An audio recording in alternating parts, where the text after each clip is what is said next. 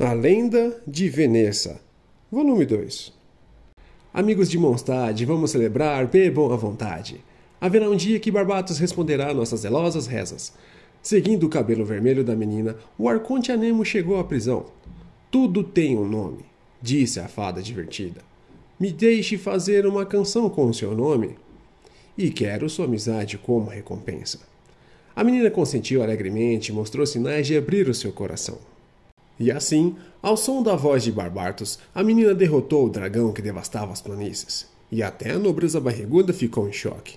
Mondstadt é liberdade! cantou Anemo para o povo.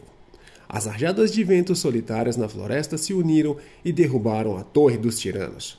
E a jovem leoa ergueu a sua cabeça ao vento e finalmente se libertou dos grilhões e algemas.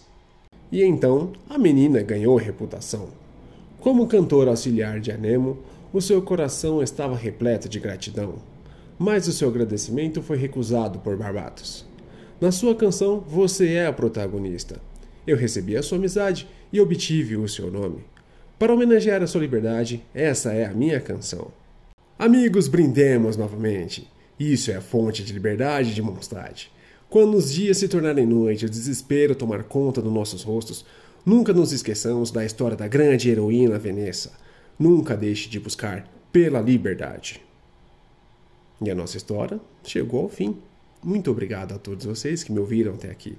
Não se esqueça de deixar aquele like e também compartilhar esse vídeo.